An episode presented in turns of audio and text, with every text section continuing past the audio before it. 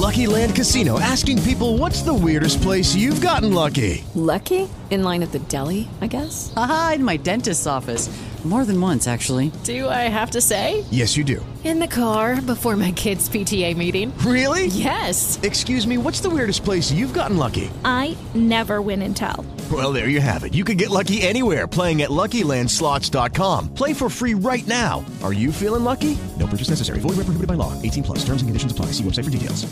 Hey guys, it is Ryan. I'm not sure if you know this about me, but I'm a bit of a fun fanatic when I can. I like to work, but I like fun too. It's a thing. And now the truth is out there. I can tell you about my favorite place to have fun. Chumba Casino. They have hundreds of social casino style games to choose from with new games released each week. You can play for free anytime, anywhere and each day brings a new chance to collect daily bonuses. So join me in the fun. Sign up now at ChumbaCasino.com. No purchase necessary. VGW. Void were prohibited by law. See terms and conditions. 18 plus.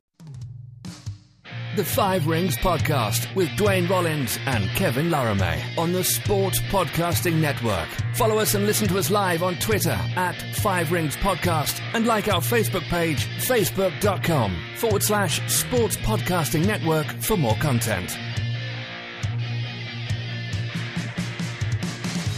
Good day, good night. Welcome back to the Five Rings Podcast, or welcome to the Five Rings Podcast. I'm Kev Laramee, joined by Dwayne Rollins, as always, as we break down our Olympic experience, day two and day three. We'll come back to day three after the break later in the show. We'll give our medals for day two first to start. But Dwayne, how are you today? I'm doing well. Uh, you know, sleep for the weak. That's what I'm saying here. That's I'm going to stick with that story, and uh, we'll we'll move forward. Thank you, Olympic Games in Asia, for really throwing our circadian cycle for a loop. All right, let's it, go ahead. Yeah, exactly. My eating cycle. I don't know what's lunch, what's dinner, but it's fine. It's you know what's great? So. I, I, know you're not a coffee guy, but for me, I could not go through this with coffee. If there's a very good coffee sponsor, I could be a really good spokesperson for you right now. I'm more of the cold drinks with the caffeine, and it is what I how I consume because I'm a man of my generation where pop was all we drank. But anyway, yeah, it's a it's you need a little caffeine. Get it however you can. Exactly, to get through uh, the hard life that it is to watch Olympics, an Olympic game. Day two and day three here, as we took a little time Sunday to to restart our circadian rhythm the proper way. Uh, let's talk about day two, and we'll get back to day three. And of course, you're going to meld a bit in our minds. It's sometimes hard to differentiate which one is day two and day three, especially when we don't do a show to determine the beginning and the end of each day. So we're going to talk about day two to begin with, and uh, I'll start by my wood medal today. We started with you yesterday. We'll start with me today, and my wood medal for day two, and that has been resolved since then, and we'll talk about it later. But the men's downhill on day two, I was really getting excited. It was early in the evening. I was like, "All right, this is day two. I'm I'm ready for it. I've got my coffee. It's it's about." 8 p.m. at night. Everything's about to get ready, and then I, I, I watch television, and they tell me that, unfortunately, due to high winds, we will not have a men's downhill, and that's my wood medal. It is a tradition here on the Five Rings Podcast that I give a wood medal to Mother Nature once a year, because usually once an Olympic at least, a downhill of some sort or a skiing event of some sort is postponed. It, we actually got it in the summer this time too. Uh, the the triathlon, if you remember back to the five ring summer coverage, was postponed because of basically a typhoon going through through Asia at the time. So well, that's a good it's a good re- reason to postpone your marathon because what if someone's last and a typhoon comes and with the big wave you're from last to first? You know, you never, yeah, you never know. It was uh, it's a tough one though. The weather you can't control, of course, other than you know selecting where you're going to go in the first place and understanding what the weather patterns are. Uh, we could talk to the uh, FIFA World Cup about that. Oh, I was to surprise, say surprise in November. yeah, it's going to be November now.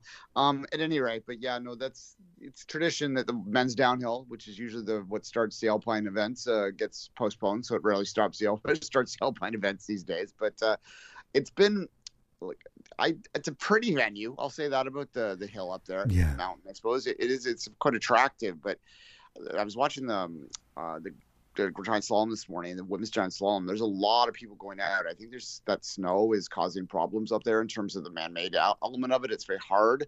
Uh, there's a hard fall in the women's uh, grand or giant slalom today as well. That uh, unfortunately, the we're not sure how she's doing now, but she was stretchered off. So Yeah, there's So, been yeah. A, yes, it's pretty dangerous sometimes. yeah, it well, it's always dangerous that sport in its own. You Yeah. forget like it's the original. Uh, it's the original extreme sport, right?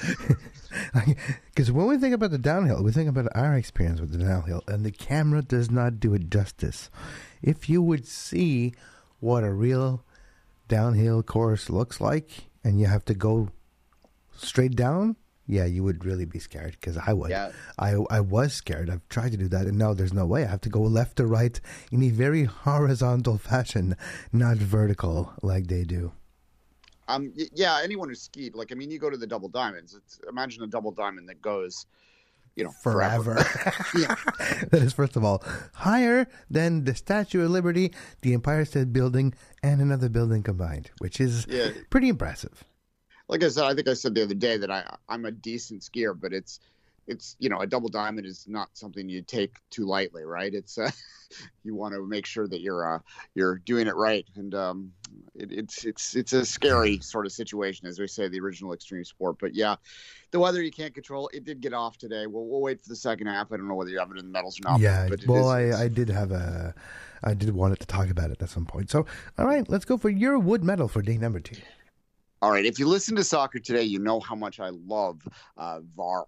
Oh, it's just my favorite thing ever. The constant uh, nitpicky uh, look at the at the back and, and to look at everything closely uh, in terms of uh, reviewing plays. But uh, I didn't think it would creep into my Olympic watching, but then I forgot completely about short track speed skating and how many times you have to stop and look and look, and you don't know what they're looking at exactly after a certain points. So my bronze medal is what I'm calling short track VAR. Now I, I'm not I'm not actually blaming the decisions. I don't know the sport as detailed enough as I should to uh, or as I could to make a, a statement on whether they're making the right calls. But what I will say is that it's just it's tedious to have to stop all the time, and I get it, but it's still just tedious to watch constantly. And we we, were- we were watching the short track play out this morning in the thousand meter final.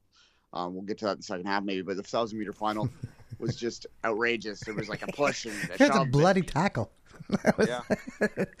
So Dwayne's wood medal given to VAR, video assistant refereeing in the short track world. Which you know what?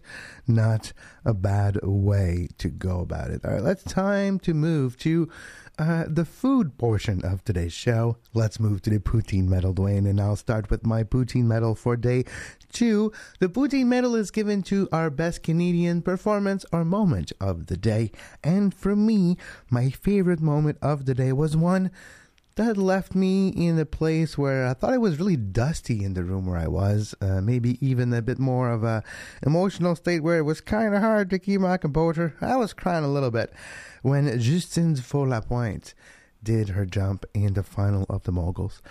And uh, of course, she's been uh, really successful over the last few years. She's won medal in straight Olympics. And this time around, she was doing her run in the final. She did her first jump. She landed, lost control, and landed heavily. Missed a couple moguls. It was really painful to watch. It looked like she was hurt. She got back up. She asked for a pole.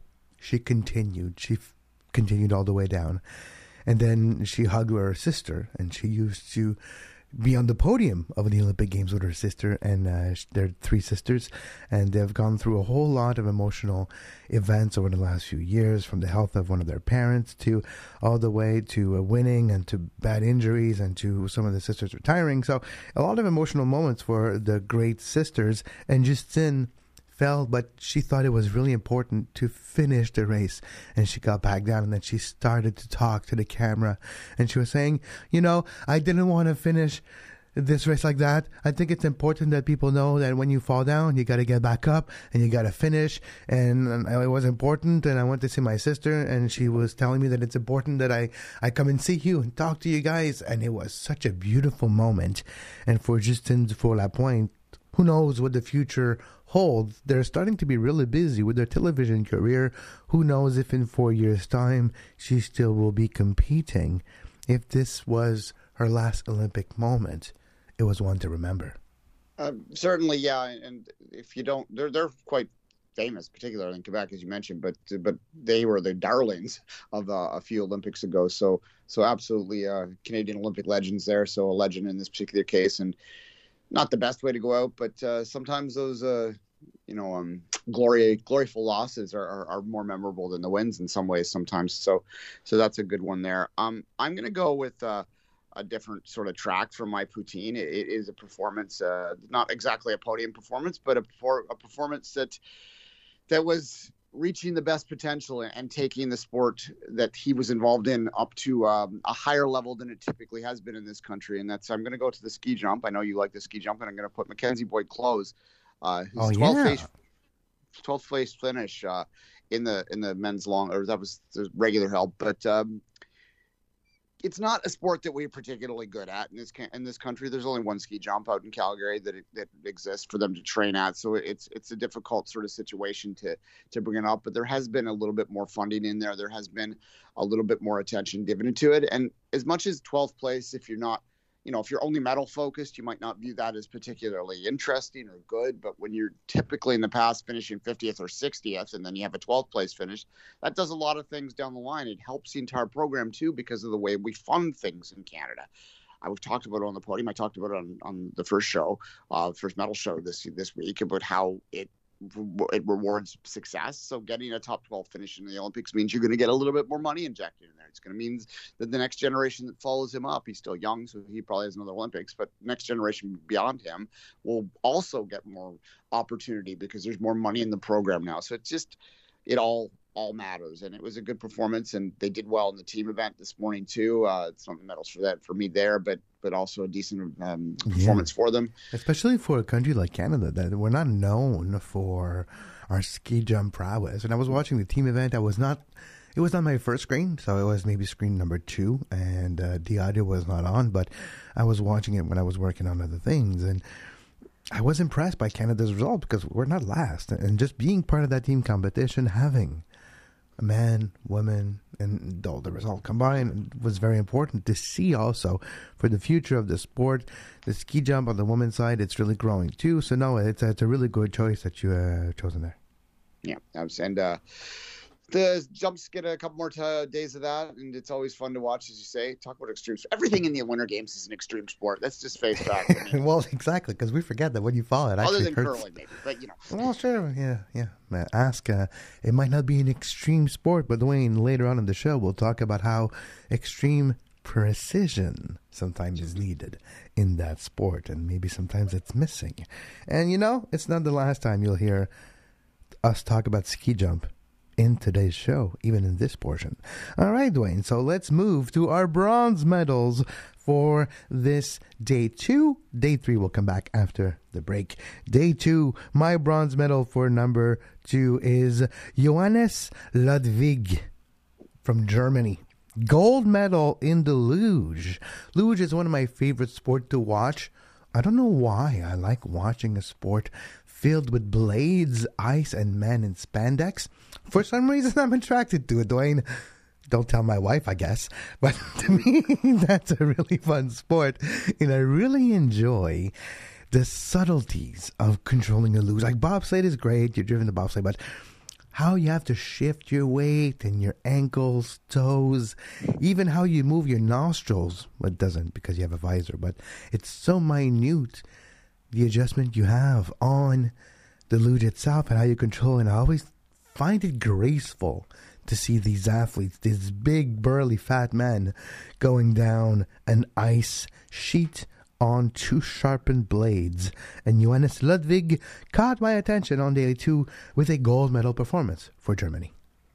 The Germans are legendary in, in that on all the sliding sports, but but in particular luge is, is a big one for them. And uh, and yeah, that that would be a huge gold medal in that country, and and they continue the success in there. Um, I'm more of a skeleton guy. I think it's uh, the idea that you're going to throw yourself face first down a mountain is, is even more absurd than than uh, on your back. But but nonetheless, it can be a lot of fun. As you say, it's technical. It's probably your uh, you know you're, you're an F1 guy too. I think you yeah. like the that kind of technical. Yeah, aerodynamic aspect. Yeah, it's true.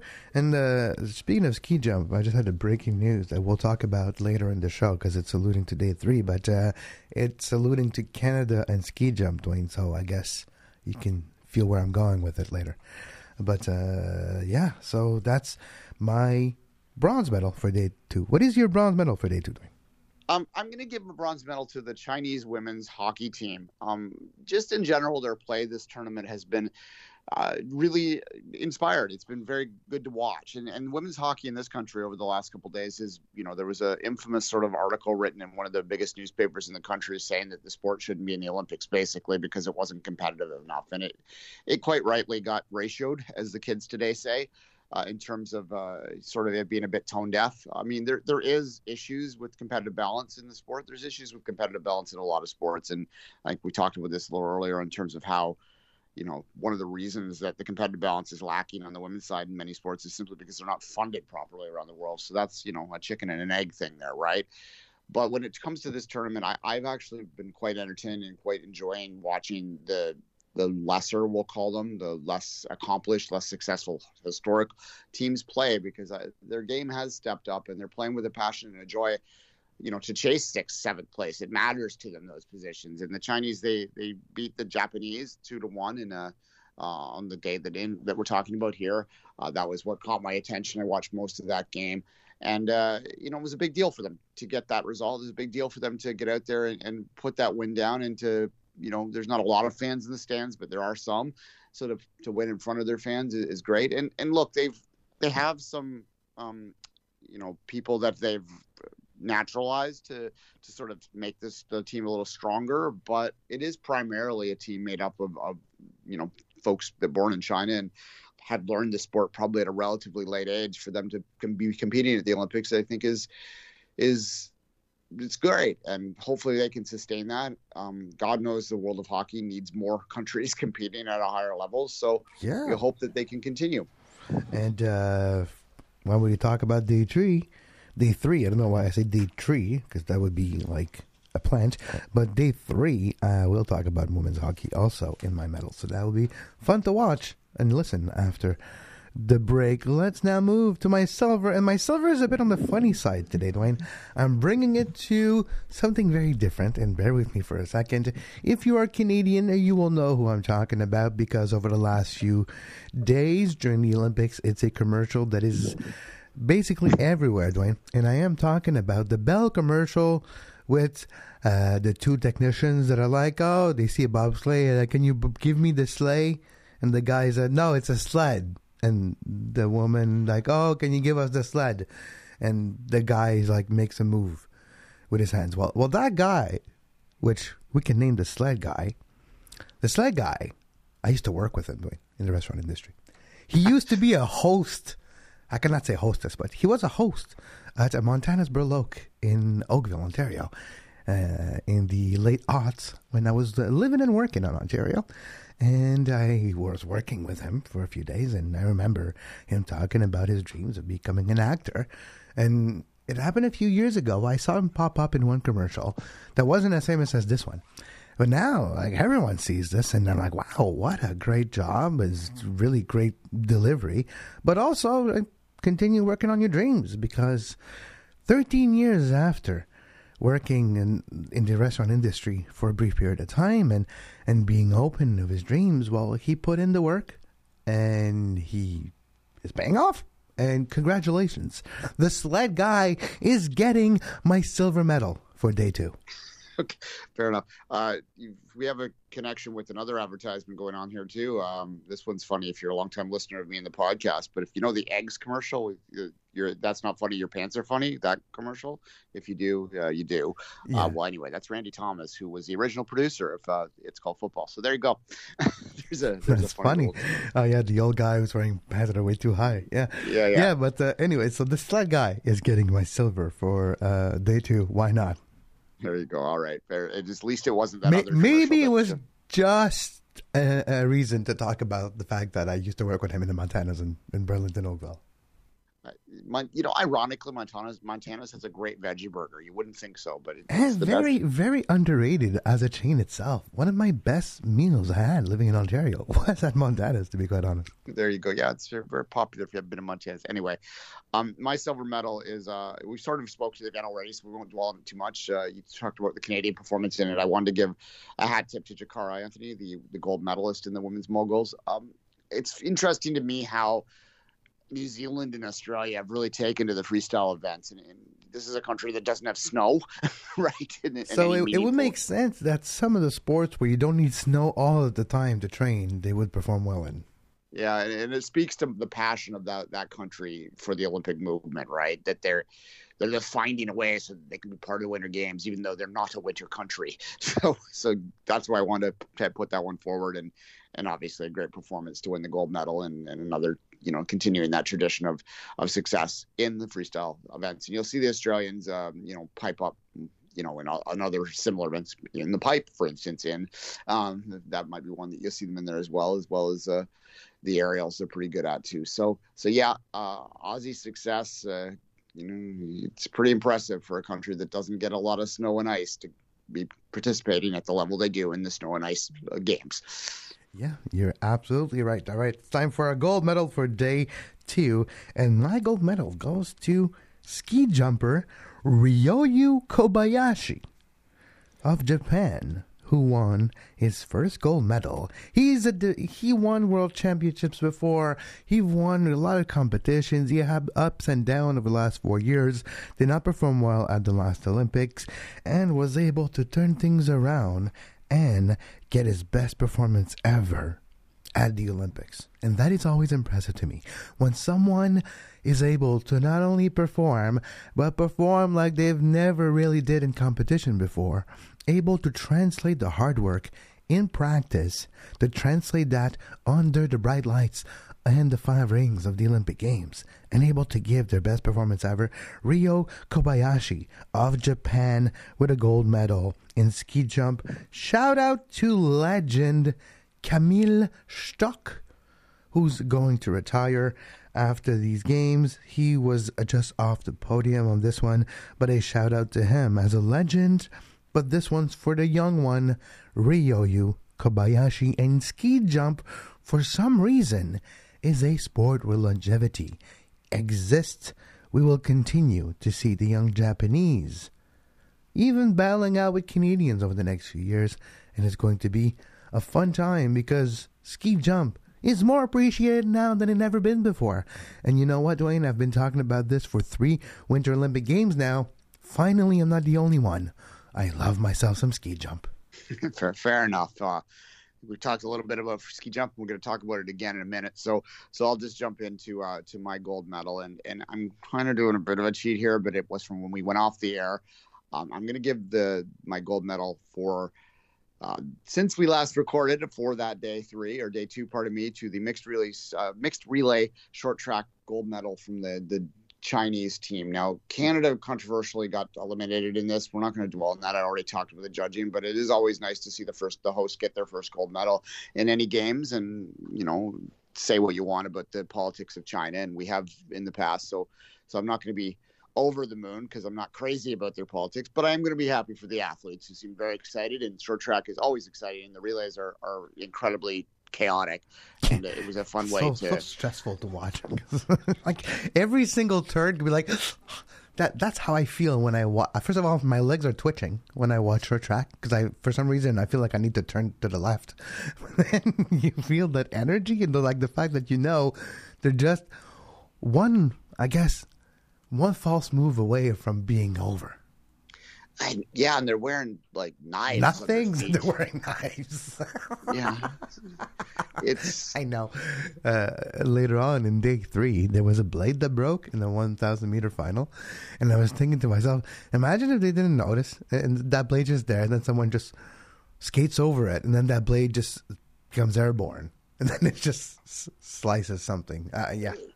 There's well, there's been famous interest in that sport. What was the the American, uh, the the very good Americans about two two Olympics out now, Ito or something? Uh, I mean, right, he- Apolo Anton Ohno, maybe? Yes, that's what I'm thinking of. He was badly caught once in competition, quite famously. So it, it happens, right? Like it's a it's a it's an extreme sport. It's a winter sport. It's very extreme when you think about nuts. it. Anyway, so Yeah, that's, that's my gold medal. The mixed relay which was also the first mixed event in in short track history. Obviously, uh, there, the Olympic movement has made a big scene of, about having added a bunch of mixed events this year, and you can understand why they're doing that. And it is a way to get the female participation up. And Um, it's I really think- fun. It's compelling because there's there's strategy involved. Like it's it's really it's very interesting.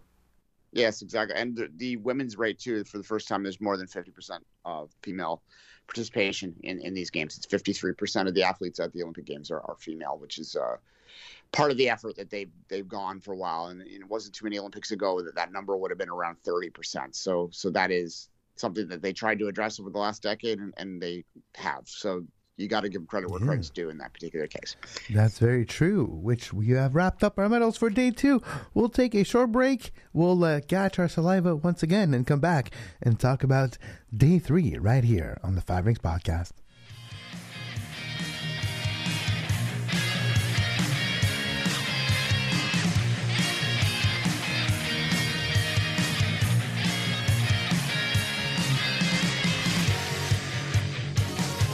And we're back on the Five Rings Podcast. Thank you for listening. You can subscribe to the podcast everywhere you find your favorite show. The Five Ring Podcast is available on our website, sportspodcastnetwork.com, and you can also find an audio-only version on our YouTube page at youtube.com slash sportspodcastnetwork. If you like our work, you can also find the video show Soccer Today, which is our main podcast, available everywhere you find your favorite podcast, and you can find the replay also on our website at sportspodcastingnetwork.com. Day three, Dwayne, we have continued our journey through Beijing. Day two is in the books. Day three is about to wrap, and we have our medals for day three. But there's a few talking points I want to talk to you before we move on. I talked about a breaking news. It just happened. Canada won a bronze medal in the ski jump mixed team event. Congratulations to Canada. A medal in ski jump. Oh, it's a good time to be alive. Yeah, that's quite historic. And, and as I mentioned before earlier today in the show, that is going to be huge for their funding. They've medaled in the Olympics, which means they're now going to get uh, Yeah. priority funding. And So you, that- you know, uh, you know the reason why why why it's doing well too. Guess what happened in 2010? Canada had the Olympic Games, which meant there was new facilities for ski jump built in the Whistler Black Lake, if I'm not mistaken, area. Uh, Black, Co- I don't know, just Whistler area. And uh, since then, and hopefully those infrastructures and the result would indicate that they have been used properly, which means used to help athletes get better. And look at it Canada medals in ski jump. And who knows, this might not be the last medal Canada gets this year in ski jump. never know. Um, and as you say, the facilities matter. We talked about that a lot when we, we did Five Rings Weekly. We uh, we talked about hard benefits, and a hard benefit, of course, is infrastructure improvement of a game, and you'll see that. Um, you know, you'll see increased funding too is kind of a hard benefit. So it all plays in. And obviously, the Vancouver Games have been seminal for this country in terms of its Olympic success. You you know, I think I mentioned this the other day. Canada went from being kind of happy to be there uh, to you know ruthless in terms of trying to get on the podium. It's to the point now. I kind of miss it in a way when we used to only win five or six medals because the medals would seem a little more precious. Now a bronze medal happens and you kind of yawn and go on. But imagine that, like a hopeful misses whiffs on the medal. They're like, eh, it's all right. There's other chances. And back then, if you were like, and I'll use my famous analogy if you watched us for a long time, if you're Perdita Felicien and you and you flub one of the few medal chances we have at Olympic Games, the whole country's against you. Yeah, for if you don't know that story, she was the defending world championship or world. She was the 2007 world hurdles champion.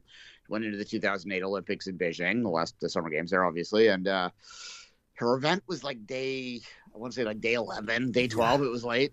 And the entire Olympics, there was literally like a countdown on Canadian coverage, like oh, six days to produce. know, Six like, days, like what's- giving her the gold medal, like almost before even the first. Then I think it's the first race, right? The first qualifying, like the first uh, freaking. she fell race. on the first hurdle. She fell on the first hurdle. She fell over, Yeah.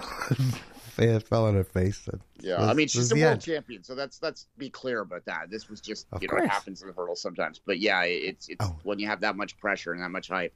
I can also use a uh, I can use a winter game uh, analogy, and I've told told you that before. It's the Jeremy Wotherspoon. Same thing. You're like world champion. You're heading to the Olympics. You're on your mark. Get set. The gun goes off. Face plants. I believe he had uh, trouble in a couple Olympics too, if memory serves. So yeah. It, oh, I felt so bad. I'm like, oh no. you're just like, and then you're just watching it. It's live. You're like, ah. The other guy's gone. You're just there. You're like, well, what do you do? Do you get up and start skating? You're already like five seconds back. What do you do? I yeah, it's it's well, you mentioned that earlier today. What when you fall in the Olympics, what happens? I mean, exactly. Say, it's how you get the, back the, up. The glorious failures are sometimes as as popular. I mean, there's the famous in L.A. Uh, going all the way back to '84 when the father ran out in the track, which that wouldn't happen now. They'd probably get tackled trying to get out there, but to help the athlete around. It's it's look, it's these are humans and they have pressures and you see some athletes thrive under it and some athletes struggle with it. And when we talk about curling, I might have a mention about that that exact thing in a second. So, well, we can talk about curling unless you have it in one of your medals. So, I mean, is it one of your medals? Uh, I don't have. I have yeah, sir. Not it, it is, but not exactly the same. So okay. that that's we might as well talk about the Canada here. Yeah, we can just talk about you right. The mixed curling, Canada mixed doubles, uh, Rachel Homan and John, John Morris. Morris. For some reason, that that yell is going to be stuck and imprinted in my brain forever. Harder, John! Harder, John! it's going to be stuck in my mind forever. Did you know that sometimes an entire life's work can fit between a millimeter. Yeah. Um, if you didn't see this, uh, the curling, the final game of the round robin, Canada needed to beat Italy to uh, to advance to the playoff. There's only the four teams out of a ten team um, uh, round robin. Only the top four would advance to a straight semifinal final uh, knockout, and uh, Canada needed the win. Now that look, they shouldn't have been in that position. They they shouldn't, shouldn't have, They shouldn't they, have lost Australia. yeah, well, they were inconsistent all week in terms of their of their play, and a big part of that probably was they didn't have trials here in Canada for that. This was a hand selected team. Now they were supposed to have trials. Like this isn't the trials were canceled. COVID, really. Yeah, they, canceled yeah, the trials. Uh, the trials were just after the men's and women's, right? So it was the men's, women's, and the mixed doubles, and that's where the fifth wave started in Canada. They were just barely able to finish the men and the women's trials, and then they're like, "Well, seems like we're going to handpick the mixed doubles because we got to cancel this. Uh, Omicron is here." Yeah, and, and look, John Morris is a two-time two-time Olympic champion, um, including the defending champion in the doubles uh, with uh, Kaitlyn Lawes, who is going to be competing in fours for Jennifer Jones' rink. Um, so they couldn't bring back the defending champions because because Kaitlyn was involved in the other one, and the Canadian Curling Association doesn't want to double them up. Uh, now we're seeing other teams double them up this year too, so that's questionable whether they might not have just had Kaitlyn come over and try and defend it as a team. And that's not against Rachel Homan because Rachel Homan's a great curler. She's a former world champion. She's a multiple Scotties, which is the Canadian Championship champion. She's absolutely one of the top curlers in this country. Um, she had been represented Canada in the last Olympics. I think that's probably where the thinking was. No, yeah. she wasn't successful there either, uh, and that was quite surprising for Canada to not get a medal in, in, this, in the Winter Games on the on the women's side last time mm-hmm. in the mm-hmm. fours, where they're the heavy favorites in both. Right, like every time they enter a competition, they're the favorites. Um, not that they don't lose occasionally, but Rachel well, Homan, as I so, go ahead. No, no, I was gonna say I was gonna. Never mind. Just Go ahead. Yeah, I, I look I, I'm going to say this carefully because she is a champion, but she also has a reputation for sometimes over trying and getting inside her own head. And I think there was a bit of that happening. Um, I'm also I'm saying this carefully, as I said, but that draw to win, although it's a tough shot for her, that shouldn't have been tough, and it got heavy on that on her throw, got a little heavy. Uh, she wasn't communicating on the sweep very well, exactly. and that's normally a strength of hers. Uh, it just it all that moment, which was they ended up the measure, they lost by about a millimeter.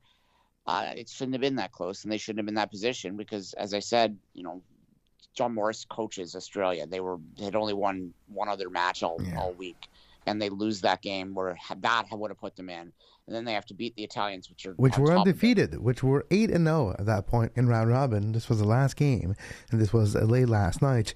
And you talk about the communication. That's what my wife told me. I watched the end of this this match with my wife, and my wife, which she's not a sports aficionado, she's not a curling expert. And she was telling me that there seemed to be a breakdown in the communication, unfortunately, and it wasn't swept in the proper way to curl it enough to slow it down for it to be perfect if it was heavy to begin with is what I found in my research when I was looking at this because I'm not a curling expert either. So I'm wondering where uh, I fall things. But you know, maybe uh, the the overthinking of curling Canada too, and maybe that's not fair to say that of not wanting to doubling up. Maybe the best available athletes should be there, regardless if they have three or two or one event at the Olympic Games. Yeah, there's yeah for sure. I, I mean, I think that they got unlucky with the trials. I, I do believe that Canada needs to address and to look seriously at how they select their their doubles teams for the next Olympics because I think that the, it, the sport is probably going to move closer and closer to more specialist, Specialist, teams. yep, yep, I agree because there's tech, there's a whole lot of differences, and that's what actually is compelling about. It feels more like regular curling, where not all shots is, are perfect, right? It's it's more of a chaotic, where you see great moves like that Italian almost tr- triple exit move where you sort of tuck tuck tuck, and that was so beautiful, and the the, the stone almost came back. It, it hit, and it was The so spins, perfect. Yeah, yeah, spin had it coming backwards a bit. Yeah, it's crazy, and uh, you only, you rarely see those triple takeout or quadruple takeout even now in curling because they're so good. The fact that they have auto plays ball, balls, auto plays stones, and the fact that there's power plays and penalty kills and a couple of different rules where you're not allowed to take stones out before a certain point of the the draw. Those things are kind of bringing some chaos, and it's kind of compelling to watch. Yeah, well, the doubles game, I agree. Um, I, I am a curling fan, as people know. Um, and I love the Forest games. But the best comparison I can give, if you're an international sports viewer, you'll get this. It's it's like T20 cricket versus Test cricket, right? That the tradition game is the fours, and it will always have. You know, the connoisseurs will always love it. But when you're just talking about a general audience, the doubles is just far more interesting to watch because it's first off it's quicker. It takes about an hour to play a game as opposed to about two and a half to play a fours game. It's well, two and a half would be a, like at the top level, like a really strategic game, but it's it takes a long time. The scoring is less in the in the fours game because they're the strategy in there is to maintain control, and you maintain control by keeping the hammer, by keeping last rock. So if they can't score two or more, you're just not going to give last rock up. And there are some uh, teams at the at the elite level which have just mastered the ability to blank ends now. So you have like the Scotties final last year, sorry, not Scotties, pardon me, the the Brier final last year, men's championship in Canada was was dull as dull as dishwater. It was blank end after blank end. It was just horrible to watch. So, so that's something that they're trying to address too. And curling has over the years added tweaks to the rules of the fours game to increase the scoring. Like it used to be, you could remove rocks all the time. Now they have uh, rock rules in place that you just like in the doubles that you have to keep them there. Um, I mean, it was if you go back to the 80s when I or the 90s, early 90s when I first started to watch this, like it was you could just clear any rock could be taken out at any time. And So they meant would take out all the rocks, and the the one who had uh, the hammer would win one nothing every single end. yeah, they would just knock all the draw or all the guards off off the top, right? Like it was just it was pointless. And- so annoying. You put a guard up. Guard, let's take it down. You put a yeah, guard you up. were waiting for a blast. Like you had to, you had to wait for someone to miss. It was a game of errors. Now there used to be more errors back then because a the curlers weren't as good, The and b they were using the brooms the sucked brooms back then. Yeah, the, Yeah. the the yellow brooms revolutionized everything. If you don't know, is about twelve years ago, thirteen years ago, uh, one company invented one broom and one just broom surface that was like revolutionary and so good that the teams that didn't have it would lose. It would literally be the deciding factor in games, and then since then, it's just been standardized. Well, yeah, like you remember the swimsuits back in the summer games, how that changed everything too. Or, or Exactly, my yeah. favorite is Yeah, yeah, very similar always- technology also because it's a it's a fabric that creates high friction points and creates a high level of heat compared to another point, and it's a very microfiber type of uh, fabric. So.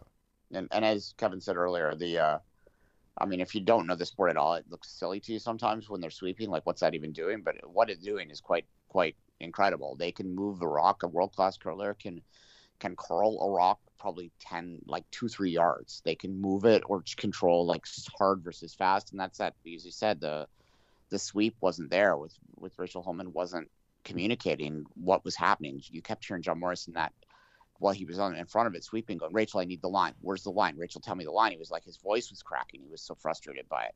And that look again she's a great curler and she's very good at the calls usually because that's her strength. She's a she's a skip in her four games so she knows the ice and she knows how to read the play and her strategy is very good but there's just something some just something clicked at that point and it just didn't work out for her. But but alas, and they were both like I felt so bad for them at the end, and I feel bad for her all the time because she gets a lot of flack for that, and she's she's got she's a very serious woman, and on the ice she doesn't look like she's having fun, and that results to her sometimes getting unfairly criticized as being mean or whatever. You and that's not saying. gonna that's not gonna change right now. And that's the unfortunate yeah. part is her redemption story does not have a satisfying end, unfortunately, and that's kind yeah. of like where it is. She, she's not retiring anytime soon. No, she. So. But will she be back? It's.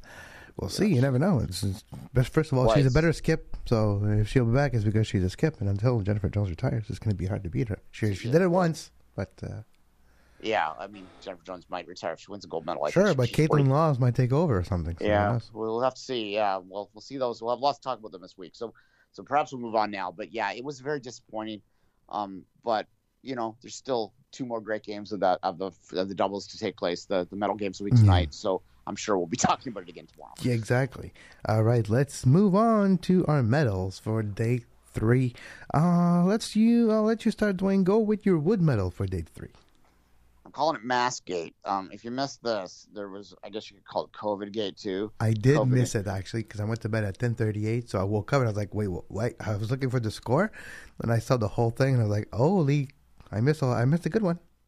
Yeah, if you did, okay. For those that did miss it, what happened is that Canada and Russia were playing in the second last game of the round robin for, for both teams last night, and uh, the game is supposed to start at 11:10 uh, Eastern time, and it's it's the Russian teams on the ice, but there's no sign of the Canadian team. It comes to find out that the that the Russians had not provided the negative COVID test to the Canadian team, which is required uh, by the rules of the tournament. That you have to do your tests, your rapid tests, and then you have to show them to the other team. And Russia, for whatever reason, did not do this. And the Canadians were like, "Well, we're not playing until we see those those tests." And look, you can have all these COVID conversations if you want. We're not debating the merits of COVID testing here, but they're required by the rules. Russia didn't provide them. Um, eventually, there was some kind of agreement that took place that Canada said they would play the game if the Russians wore the masks uh, the full mask under their helmets. The Russians said, "We'll do that if you do it as well." So that's what happened. They played a game with no mask or with masks on, in which that's not ideal for a, an elite athlete to be playing without a full, you know, with a mask on them. I mean, you can get it, and it does sort of betray the. Um, sorry, I'm going to be a little political here. If, if you know, elite hockey players can play an entire game with a mask on, you can probably go to the store with one anyway. Um, alas, it it just was a mess, and it had to do with you know one of the teams just not following the rules. I was going to, well, it has to do with this particular team not following the rules. Yeah, and it's a team is, that has a little history of that. Exactly. Well, board. we're talking about the ROC here, which is a country that shall not be named. That is a very big country in Europe, and that country itself is under a ban because for almost a decade now has failed to comply. Yeah, and it, it takes it, it's it hurts themselves. I mean, I guess they don't care because internal and like at home in the ROC, they will say they will gaslight and say that all the things you're seeing aren't true and we're the world's just jealous of us and they don't you know they say stuff like that which is a load of you know what. So at any rate they but it does take away from their athletes to do other remarkable things. I mean i'm going to talk about a ROC athlete later on in this who deserves to be talked about because of the accomplishment that she had yesterday. But even those sign of tainted a bit. I, I thought about it but then i went no you've got to trust the process a little bit here, and particularly in the sport I'm going to talk about it, where I don't think there is doping in it because I don't think it would help them that much. But, but nonetheless, we'll get to that one later. But uh, yeah, follow the damn rules. I mean, they're there for a place. If you, even if you don't agree with them, they're they're not much. We're not asking for much here. You just have to show your tests. Do it then, and don't cause a big flub. And for those people out there, I saw people out there criticizing Canada for not agreeing to play. Well, that's just people trying to put their own anti measures spin on something. It's not really the point, guys. It's and it's always guys. Um, it's um, the point is to make sure that you're competing as fairly as possible, and that includes uh, contributing by the rules. Because why would Canada play this game? They have they know that they're going to play for a medal. They don't want five other players to come down with you know to test positive because they were exposed to COVID. So they need to have that assurance, and that's that's just where it comes down to. Exactly. Let's move on. I'll talk about my wood medal. It is, uh, unfortunately, to an athlete, and I hate to do this, but you know, sometimes it happens, just like sometimes it happens that you fall in qualifying or in quarterfinals in a thousand meters, even when you're one of the favorite to win a gold medal. Talking about Pascal Dion, a thousand meters, and uh, short track speed skating, and he it was a chaotic day in short track speed skating overall, especially in the thousand meters. The referee was very busy, but Pascal Dion unfortunately fell, and it was on his own, and it happens. And the ice quality is a bit in question for short track too. And the conditions were described by multiple athlete, athletes as very dry. The ice is very dry and they don't water it enough, is what it comes down to, according to some athletes that have taken part in the short track speed skating at the center. So Pascal Dion gets the wood medal, also the ice conditions for the short track competitions. Yeah, dry is a, a common thread for a lot of the conditions out there in Beijing. It seems to be part of the climate. I suppose, like dry mm-hmm. ice. The, the the ice at the curling venue was was criticized a little bit in the beginning yeah. too. They obviously the snow we talked about earlier today. Which is um, funny that it would they would call it dry because when you think about it, the ice cube was created to be pools. Yeah, well, that's the humidity is causing the problems. Is what's happening there. But yeah, that, it's funny that humidity is causing ice to be dry. But yeah, yeah at any rate. But uh, it, it's I do give them credit for recycling the, the, the facilities, though, as we said. Oh, um, definitely. Shows, yeah, not just but recycling, yeah, you know, uh, upgrading too. Like they added like proper LED lights outside, and they're able to like to write things on them. Was, they really invested more money on these, and yeah, you're right. They, it's a rare recycling of events. Yeah, look, I mean, China is not a world power on the winter side. Um, they're big and they're China, so they're going to win medals, but they're they're not. It's not their area of expertise. Like this is kind of an emerging winter games in a lot of ways. An emerging country hosting is what I mean. So so they're gonna you know sometimes struggle to find the right conditions because it's just not natural. But uh, it is what it is. It's here it is, and you have to give the winter games to different parts of the world. And you know we can argue about whether this particular country should have gotten these games, but that was an argument that you had to have in 2015. So it's done now, and here we are. No, um, you're, yeah. you're right. You're right. All right. And uh, we can continue now and move on to our poutine medal for day three. Dwayne, your poutine for day three. I think we're going to talk about this again, this competition again. I am going to give my poutine medal to uh, Max Parrot and uh, and McMorris, Mark McMorris, who uh, who were you know both on the podium in the slopestyle in what was an incredibly fun and exciting and amazing event. I love the slopestyle so much. It is they're insane. Like they're these people are are not normal. They're not like us. They what they do out there is is highly highly entertaining though, and it was a highly highly entertaining uh, competition. I'll, I'll say Parrot uh, for later on in our conversation here because his story is remarkable and we'll talk about it then. But just the high level of skill and the high level of pushing the envelope across the board was something that I really wanted to highlight. And, and for two Canadians to be on a podium, that hasn't happened very often in Olympic history. Uh, you know, Canada's got two men on the podium or two people on the podium, maybe five, six, seven times. I'd have to look yeah. sure, but it's, it's or a lot. Just, just Mark McMorris winning three straight bronze medal in three straight Olympic Games. Yeah, and he's he's a superstar here. You see him. Oh, oh! Know, also, on... died in between because he had a backcountry crash that needed him to not only relearn how to walk and snowboard, but he literally almost died. For sure. And look, 88.53 was his score for the bronze medal today, which is a really remarkable score. Only one one man over 90, which was uh, Max Parrot, the winner. Um, it's interesting to listen to McMorris because he's a guy that we watched grow up, and he's still not old by any means. I think, believe he turns 29 this year, which is very young by any standard at all, except for sporting wise, particularly the sport he's in, where he's now Miller Statesman. And you can see the maturity and you can hear the maturity in his voice. And, and he has gone from being radical dude, you know, two Olympics ago, which was kind of fun, to kind of a guy that has a, you know, is, is got a philosophy and is, is understanding that a bronze is is something to be cool about and that he's had a remarkable life and he's feels lucky and privileged to be there. You can tell in how he presents himself now and and you know he didn't win the gold medal but he's on the podium again and he's proud about that and he should be. So yeah it was we'll we'll say Parrot and I hat tip to the Chinese rider too who who really pushed the envelope. And I thought, oh yeah, I, I don't have him in the medal, but I do want to talk about him. Su Yiming, who won the silver medal, he finished first after qualifying. He was the smoothest snowboarder I've ever seen in my life in qualifying. Like Durrani did in qualifying. Uh, Parrot kind of did a better run technically in the final, and we can talk about it in a minute when we talk about other medals that we have. But Su Yiming was the smoothest, the most fluid snowboarder I have ever seen. Yeah, no, hundred percent. I, I thought that the his second run might have. I was surprised that it finished below Parrot, but I mean, Parrot had a great ride.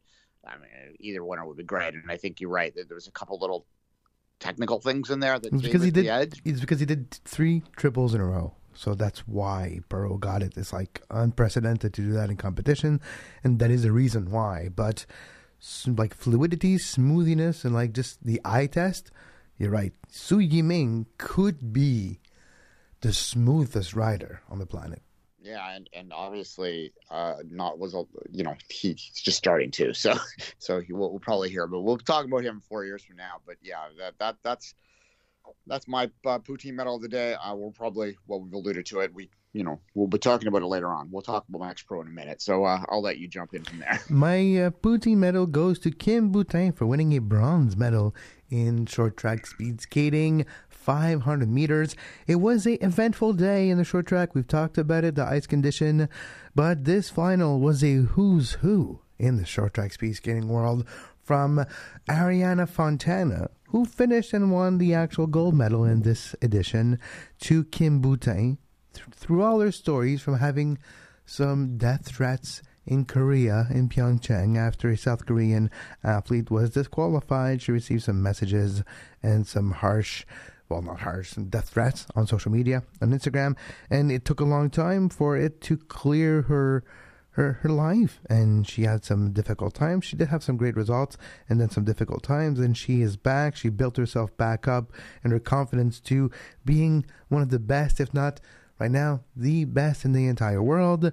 And because of the circumstances and the ice condition and, and her time and the some ice she had lane three so it was always going to be difficult to finish first or second. She was going to have to do a pass. And like we saw in short track, the high risk, low reward situation of trying to pass sometimes is is too much. And sometimes you're better off trying, looking for that window. She was aiming, she was going hard right before turning in left, if you understand what I mean, in kind of like a race car would do on a oval try to cut the corner and gain advantage and over the course of a couple turns you might have a window to overtake someone. She was trying it. The window wasn't there. She was going not going to rush it. And she won bronze. Arianna fontana who's really good. Fontana five times world champion. Fontana also won the world championship in 2014 when i was there calling the race for my own content. But in 2014, World Championship in Montreal, Fontana finished second. Fontana won. Fontana won the gold here eight years later at the Olympics. Yeah, she's pretty dominant in that. And as you say, uh, it was really a protect the your your position sort of race, and and sometimes, as you mentioned, it, it is just best to stay there and hope for something in front of you rather than push something and, end up falling and completely falling under the medals. So Because we so saw Canadian get dif- get disqualified. We saw athletes get disqualified for very small movement. If you try to overtake, you expose yourself literally to being disqualified if anything happens, even if there's a bit of flop. Because we're seeing that happen in short track this year too, and that is unfortunate. But yeah, you're better off sometimes not creating that drama if you don't feel the confidence and you feel the the window or the opportunity or the space to overtake is there. You know, 100%. And, and as you, yeah, we talked about that in my wood medal uh, way back early in the show. That the the video replay does seem to be very, um, very pedantic, is what we'll say. So, so yeah, protect your spot, and and that was a, a good skate for a medal today. A couple medals on the board for today. It's a pretty good day for Canada overall. Exactly. Right. Bronze medal, Dwayne, for day three for you. All right, I'm going to go to a Dutch speed skater here. Shocking, I know. Uh, they didn't quite uh, get a sweep of the podium, but I, they were uh, three of the top four.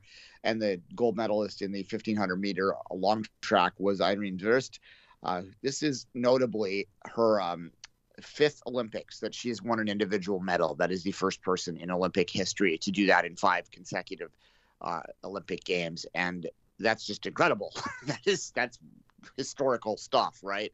And you've got to mention that, and you've got to, you know, tip your hat to someone who, particularly in your fifth one, so you're not a young, you're not a spring chicken by the sports standard anymore either, right?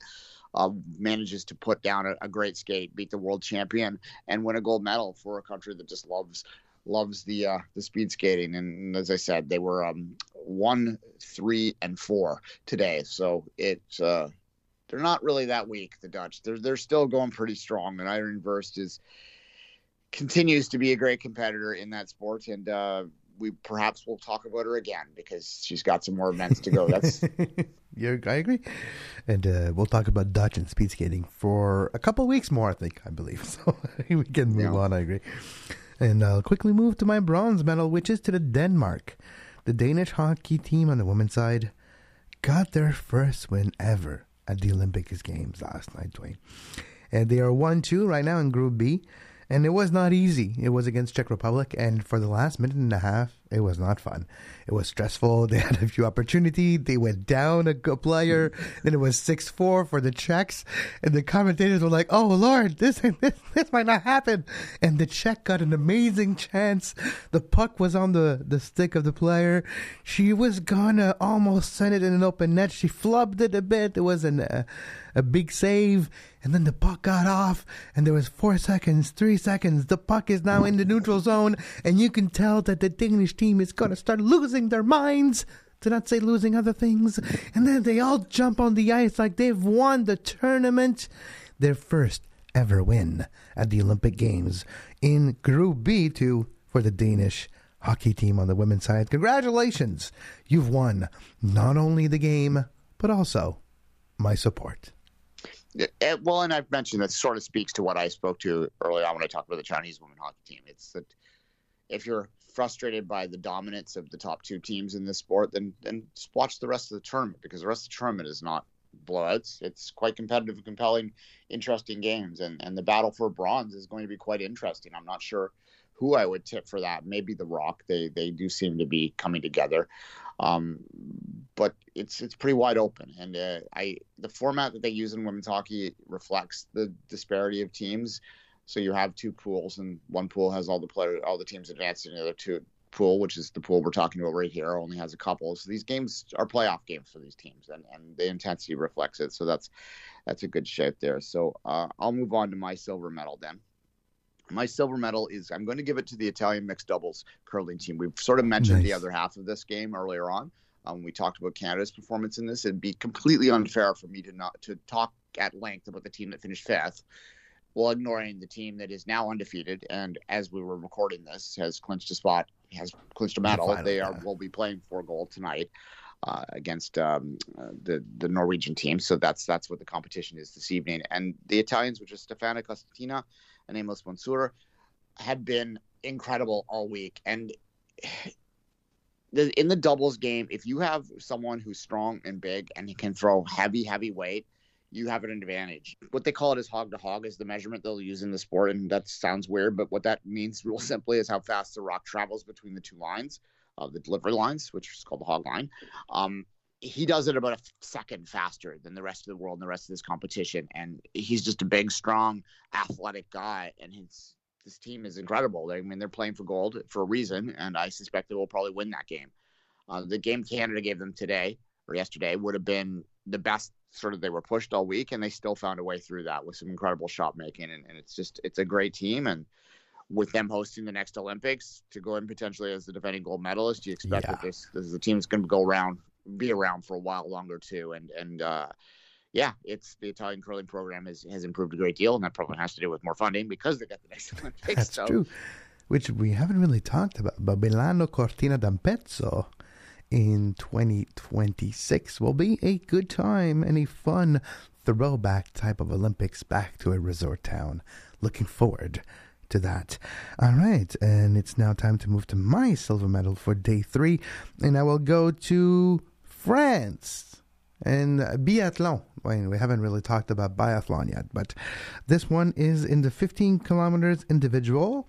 But she also won a medal in the mixed relay already. Two silver medal for Anaïs.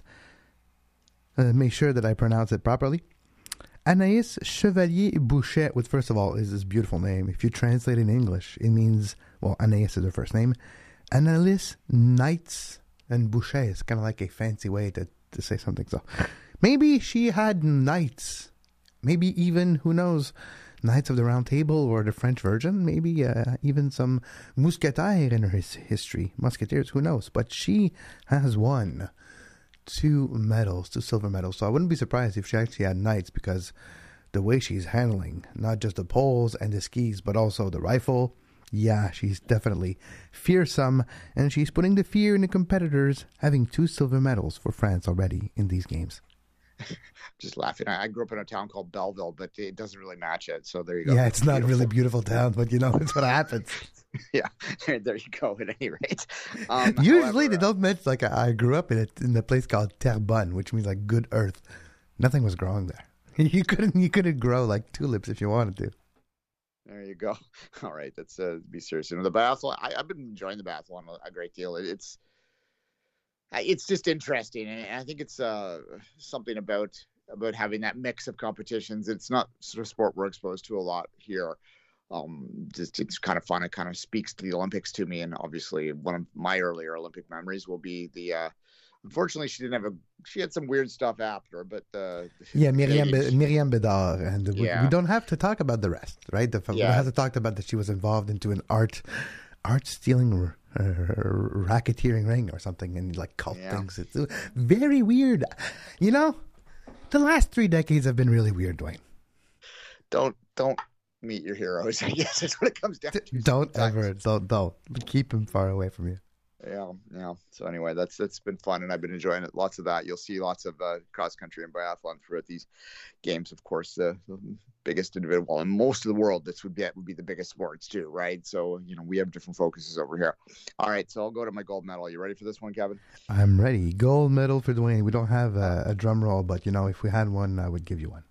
All right. Um, I unfortunately I'm going to go to the Rock because I fortunately have to talk about an historic accomplishment. Um, figure skating is not my favorite sport in the world. I think I've been pretty open about that, and that's maybe some inherited biases into that. I don't know. Mom loves it. My mother loves figure skating. I have to tell her every day. I have to text her when the figure skating's on, so she turns the Olympics on. At any rate, uh, in the entire history of the sport, no woman had ever in a competition jumped up, went around four times, and landed until yesterday. So the Russian, who is she's only 15, Kamila Valerina or Val Valieva. Yeah, she's uh, impressive. can't- yeah, she's a, gonna be well. The Russian figure skating program is is incredible, right? Like it's it's unfortunate that they get tied in with the rest of the Russian Olympic Committee because they're more about the artistry than they are about the pure athleticism. But this is a combination of it here with this young girl that has, Sure. managed to land the first quad in, in history of the competition. That is a significant accomplishment. It, it you know, uh, you see it in the men's game side all the time now. I mean, they're it's expected they have to do like four in a competition in a, You- in a you- run to You can't win a gold compete. medal without landing a, a quad now. yeah, it, it just wouldn't even be. In fact, it's hard for them to land triples. I mean, someone was talking on Twitter, uh, Mhm. Twitter the other day about this. It's like, why do they struggle with triples but not the quads? And I think it probably has something to do with the fact that Once it's you almost a tweener for them now. once you tr- once you're trying to go as far, it's like uh, it's trying to ask a long jumper to just jump a meter. Yeah, I can't. yeah, I've trained my body to go so far away that I can't just dial it back that easily. Yeah, and I, I can still remember when the first quad was landed. Uh, this is early in my Olympic memories. I believe it would have been around Calgary, so it's been a long time for the women to catch up. Um, but they're there, and they're closing that gap faster, I think, because they're allowed to push themselves further. Who, and, and who was sport- it? Was it Scott Hamilton that landed the first triple? I believe it was yeah, it was a Canadian Whoa, that did it. I I, took know this that. out of mean, my- they- I they happened pretty quick. There was two of them that happened very close together, if memory serves. I mean, we're we're really testing the length of my memory here, but We're really testing the length of our of our knowledge too. Because if I can just name five, I don't think I can name six figure skater of my past, anyways.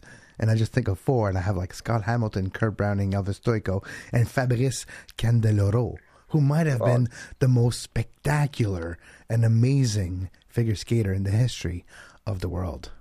yeah, you, well, Scott and Tessa, of course, we can name them, but Yeah, well, they're, they're, they're ice dancers. That's different. Yeah, yeah, yeah, yeah. They don't- We missed Scott and Tessa. They, they were trending on Twitter in Canada the other day For no because reason. Ice Dance was on. exactly. That, that gives you an indication of where they are in the consciousness here. Anyway, So we're watching last night. My my wife and I were just watching uh, figure skating competition, the team competition, and she's like, "Oh, there's another another another duo, another couple dancing, uh, skating." And she's like, "They don't jump. This is different." I'm like, "Yep, welcome to ice dancing." Yeah, it's yeah, yeah, yeah, yeah. yeah it's true. Um, All right, I guess it's time for my gold medal, and my gold medal goes to Maxence Parrot. Max Parrot, gold in the slopestyle snowboard. Three years after being diagnosed with Hodgkin's lymphoma, three years after going through 12 rounds of devastating chemotherapy that ate away at his muscle, that took away his cardio, that took away his coordination, rhythm, smoothness, sync, all these synchronicity. These things are essential to be a good snowboarder. Spatial awareness. Three years later, he wins a gold medal with the run of his life, never in competition, had he landed stomped three triples in a row. And he did. And this time after barely qualifying for the final. Max Parrot got the gold medal. Of course, Su Yiming, the Chinese, finished second. Canadian Mark McMorris got his third bronze medal in a row. But the headline this morning is about Max Parrot beating cancer and three years later beating the world. and obviously, that's that's a type of story that's gonna you know make headlines everywhere, not just in Canada. That is incredible, an incredible story. But even just beyond the cancer part, which you shouldn't just dismiss clearly, but even beyond that, it's a good story in the sense that he's sort of always been overshadowed by his teammate. Not in a way that I think makes him angry or something, but he, he definitely is not the he's the lesser known of the two, but he's he's pretty good. and there's also, let's not forget, Sébastien Toutant, who finished ninth in the final. Uh, Seb Toots, which is his nickname, he's 19 now. He's been a superstar in the world of snowboard since he's been 10. And he was a big superstar a decade ago of this delegation with Mark McMorris. And Parrot was like the third wheel. And Parrot got a silver in his last Olympics. And this time around got the gold. But the whole story and everything going with it, it's quite the journey. Exactly, and, and look, and they both, uh, well, all these borders will essentially go into the big air as well, where the Canadians will be once again, you know, have medal potential there too. So, so it's a great story all around, and I, I think it's it's it's awesome for for Max Parrot to to be the headline for the day and and to get the you know the first gold medal for Canada in these games. I it won't be the last, but he will get the first one, and it's always nice to get off the board, and and it was a great competition. And as I said earlier on the show, it's just it's the slope style is just so fun. I mean, it's there's a reason they start the, the Olympics off with it now. It is just spectacular to watch. And the big air. scale, the scale of it. it but I saw the Big Air too yesterday. Which the Big Air, by the way, it's the first permanent Big Air venue in the entire world in Beijing. It's spectacular. You see the old iron manufacturers factories behind that of course are they're not in use anymore because of the 90s mm-hmm. they realized that oh that's why our air is not good because we have these big polluting factories right downtown. So they shut them all down and now you can actually see in beijing. It's good. But they build that thing and that thing is freaking spectacular. And people are going to die though in the big air because it's about 20,000 foot high. But i digress exactly yes but they didn't have to paint the grass green this year no Anyway. no oh my lord when you i saw one of the skiers like she fell and she didn't even fall that hard but just a pure force just bended her pole and i can only imagine if that was my femur Oh yeah, no. As I said, these people are crazy.